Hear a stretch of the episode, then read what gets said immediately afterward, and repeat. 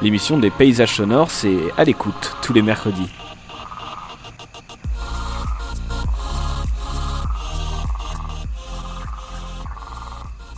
Bonjour à toutes et à tous. Bienvenue dans le nouvel épisode À l'écoute, l'émission qui part à la rencontre des paysages sonores. Aujourd'hui, nous vous proposons celui de la révolte. Pénétrer dans les coulisses de l'occupation de la MC2, Maison de la Culture, théâtre, scène nationale de Grenoble, occupée depuis le 16 mars. Depuis l'occupation du théâtre de l'Odéon à Paris, le 4 mars dernier, dans toute la France, les théâtres et les lieux culturels occupés sont de plus en plus nombreux. Nous tendons notre micro au collectif Culture essentielle en lutte Isère, qui appelle à une convergence de lutte, au droit prolongé des intermittents et intermittents de spectacle, et que cette lutte prenne place dans ce théâtre qui est la MC2, grand symbole de la décentralisation, inauguré par André Malraux en 1968 et dont le directeur actuel, Arnaud Meunier, a ouvert ses portes à ce mouvement. Tout dépend à l'heure à laquelle vous arrivez à la MC2. Si vous arrivez vers 13h, il y a des fortes chances que vous assistez à une AG qui a lieu sur le parvis. Les gens sont assis sur les escaliers et cela donne l'impression d'un amphithéâtre. Le théâtre devient l'agora des luttes. Le beau temps est au rendez-vous. Le printemps sera inexorable, peut-on lire sur les affiches. Et si vous arrivez plus le soir, pendant que le soleil se couche derrière le Vercors et les derniers rayons de soleil éclairent encore la Bastille, on peut danser et chanter, les associations des pratiques amateurs sont au rendez-vous.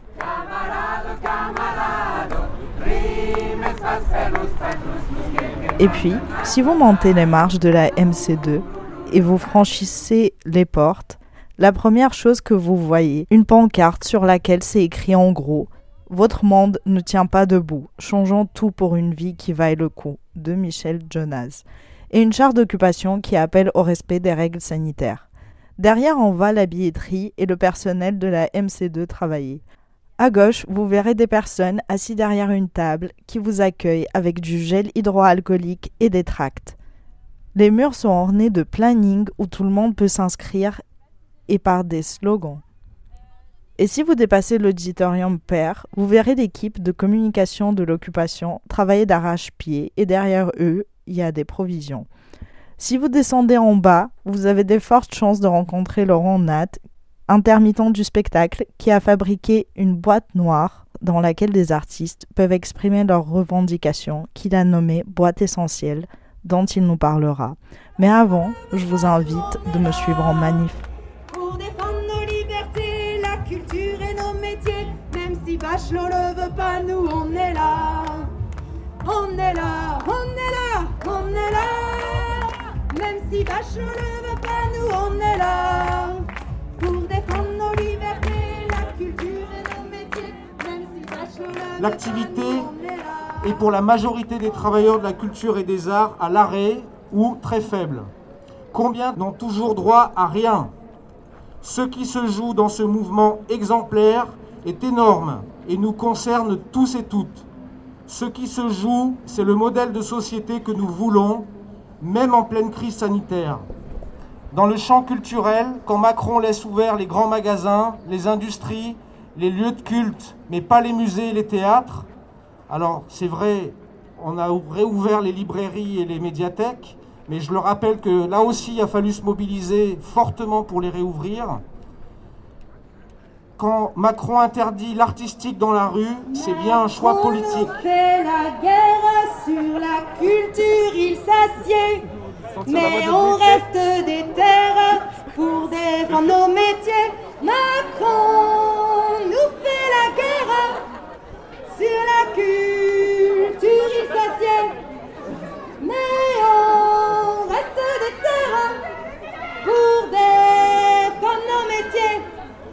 Macron nous fait la guerre sur la culture, il s'assied. Mais on reste des terres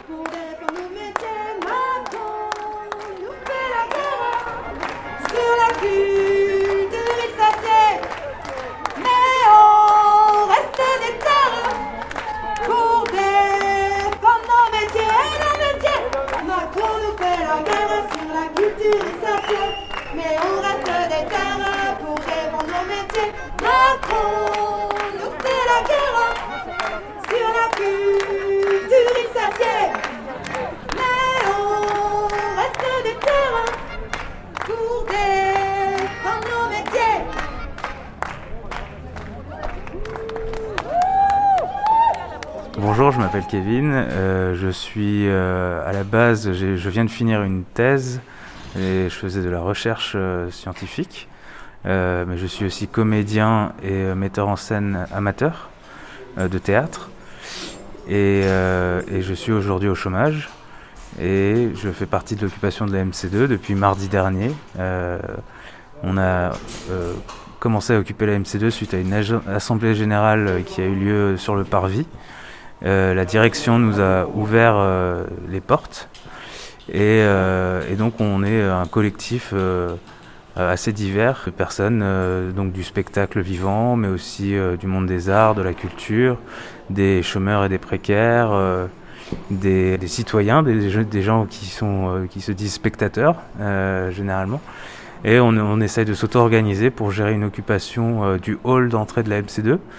Euh, pour euh, permettre de faire entendre euh, certaines des, revendications très précises sur le monde de la culture, donc une extension de l'année blanche qui a été mise en place sur cette année mais qui n'est pas reprolongée et qui précarise énormément la plupart des intermittents du spectacle et aussi des, des, mesures pour aider les nouveaux arrivants dans, dans, le monde de la culture.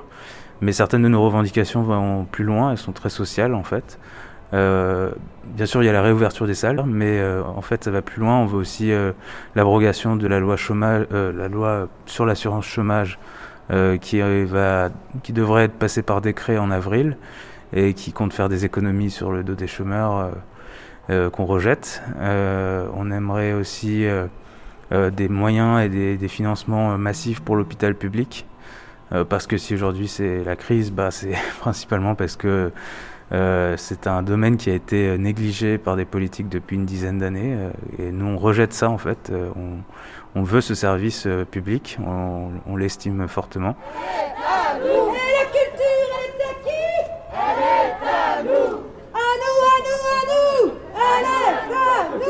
La FSU du campus, c'est-à-dire l'ensemble des personnels de l'UGA, de l'université, apporte tout son soutien à la lutte de nos camarades des secteurs artistiques et culturels. Nos combats sont les mêmes.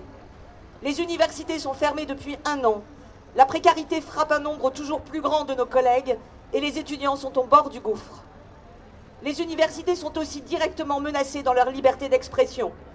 D'abord la tentative d'interdire les rassemblements dans les campus, à présent le très inquiétant procès en islamo-gauchisme. Nos revendications sont les mêmes pour des services publics assurant un véritable accès à la culture pour toutes et tous et pour des services publics tout court, pour de vrais droits sociaux et la résorption de la précarité, pour une juste répartition des richesses. L'art, la culture, le partage des savoirs, le débat éclairé sont les conditions d'une société démocratique. Vos initiatives à Grenoble et en France nous redonnent espoir. L'heure est venue de refuser tous ensemble les baillons et les dérives nauséabondes. Nous nous engageons à tout mettre en œuvre pour organiser la convergence la culture, c'est l'art de vivre ensemble, avec notre diversité. C'est la création des idées, c'est les échanges, les liens humains, la critique, la réflexion. C'est la démocratie et le débat. Nous refusons de restreindre la vie culturelle à regarder une série sur Netflix ou commander un livre sur Amazon. Nous refusons que la crise Covid soit le prétexte pour accélérer la numérisation de nos vies.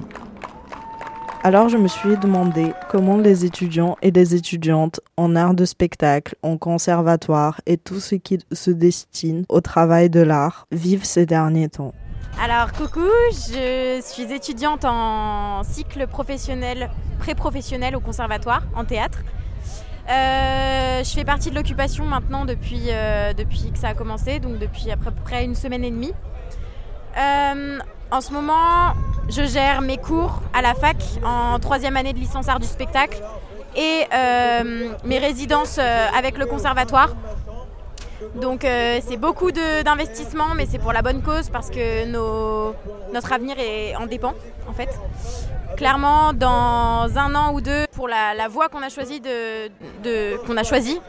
Déjà, c'est une voie qui est compliquée pour des théâtres, pour l'accompagnement des étudiants euh, post-formation. Et on veut se faire entendre, nous les étudiants, pour euh, quelques cachets euh, ici et là de figuration, de petits rôles de, théâtre, euh, en compagnie aussi au cinéma. Mais pour l'instant, je vis absolument pas de mon art. Donc je suis étudiante et, je travaille aussi euh, à la MC2 en tant qu'ouvreuse. Euh, mais donc pour l'instant j'ai pas de travail, je suis au chômage partiel. Donc c'est compliqué. Normalement je viens euh, au moins trois fois par semaine euh, pour, bah, pour installer les gens dans, la salle de théâtre, pour les guider, pour leur expliquer le spectacle. Et là on est là pour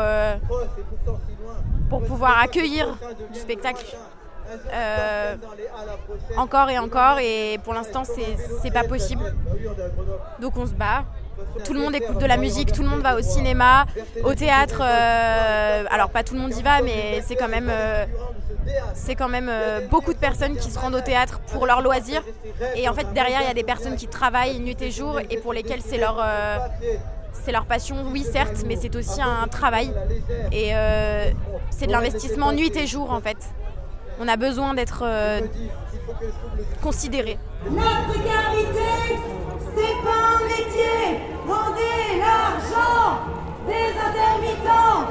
La précarité, c'est pas un métier. Rendez l'argent des intermittents.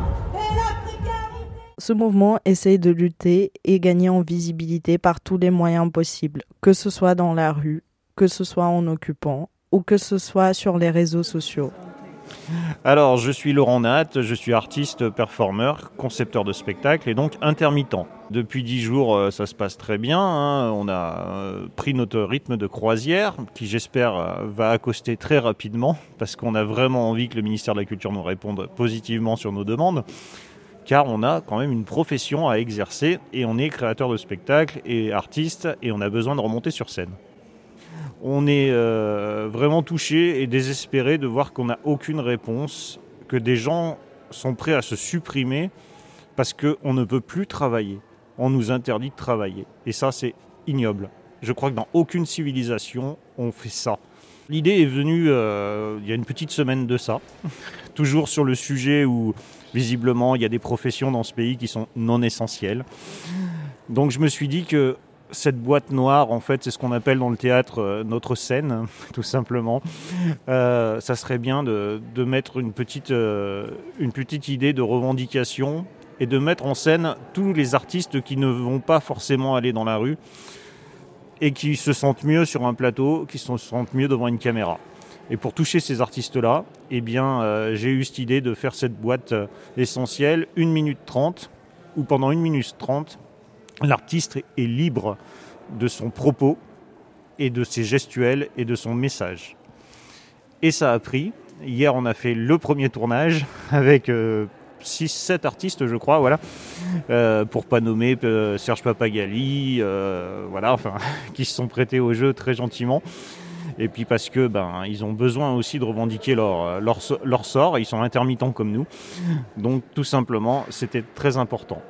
Vous savez, si on est là, c'est pas par plaisir. Nous, ce qu'on veut, c'est travailler. Ce qu'on veut, c'est créer. Ce qu'on veut, c'est voir le public. Moi, mon essence, c'est lorsque le public applaudit. C'est lorsque le public a une émotion. Et c'est ce qu'on essaye de faire dans nos spectacles. Donc j'ai envie, et je pense que ça leur manque encore plus que les remontées mécaniques du ski, ça leur manque d'aller applaudir des gens, des artistes, d'avoir des émotions, d'échanger. Et ça, c'est important, échanger avec les gens, discuter. Il faut arrêter d'être dans l'obscurantisme de l'État qui veut plus qu'on discute ensemble. Il faut qu'on se retrouve, qu'on discute et qu'on avance, parce que la culture, c'est notre essence dans notre pays, la France. On a eu des grands, je vais partir dans tous les grands compositeurs. Ici, dans notre région dauphinoise, on a eu Berlioz, enfin, on a vraiment tout ce qu'il faut pour euh, ce pays est envié de partout dans le monde. C'est-à-dire que c'est le pays de la culture. Vous allez au fin fond de l'Australie, de l'Amérique. Et oui, c'est la culture française. C'est important et la culture, elle est très large. Elle va de la gastronomie à l'art et c'est à la littérature. Et ça, c'est très important de le faire passer.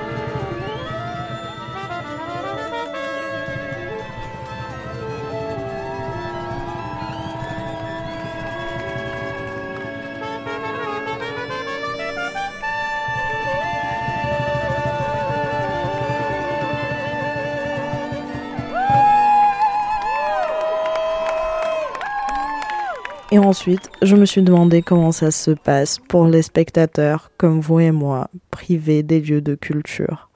Et j'ai eu la chance de rencontrer Noémie. Euh, je m'appelle Noémie et je suis en master 1 de communication et culture scientifique à Grenoble. Ça fait déjà euh, deux semaines que je viens euh, une ou deux fois par semaine voir ce qui se passe et, et d'ailleurs il y a de plus en plus de choses qui sont en train de, de se mettre en place et de tout doucement bah, voilà, s'installer. notamment on va faire du clown. Je suis très contente qu'il y ait plein de choses comme ça qui se mettent en place. Et plus, euh, il y a aussi des expos photos, expos euh, dessins, tout ça qui euh, commence à, poindre le nez et je trouve ça vraiment sympa. Et là, en fait, on est en train de créer une autre forme de culture, quoi. On est en train de faire quelque chose à notre sauce, sans les conventions qu'on aurait, voilà, à faire une expo, faire un théâtre et tout. C'est que des professionnels qui peuvent le faire. c'est que, bah, voilà, des personnes qui ont une influence, qui peuvent exposer leur peinture. Là, on nous donne l'opportunité de faire autre chose, quoi, en fait. Euh, je, prends ça comme euh, une chance, euh, même si ouais, c'est dramatique d'être fermé, c'est dommage pour moi, c'est ma première année sur Grenoble. Bah, il faut faire avec. Hein.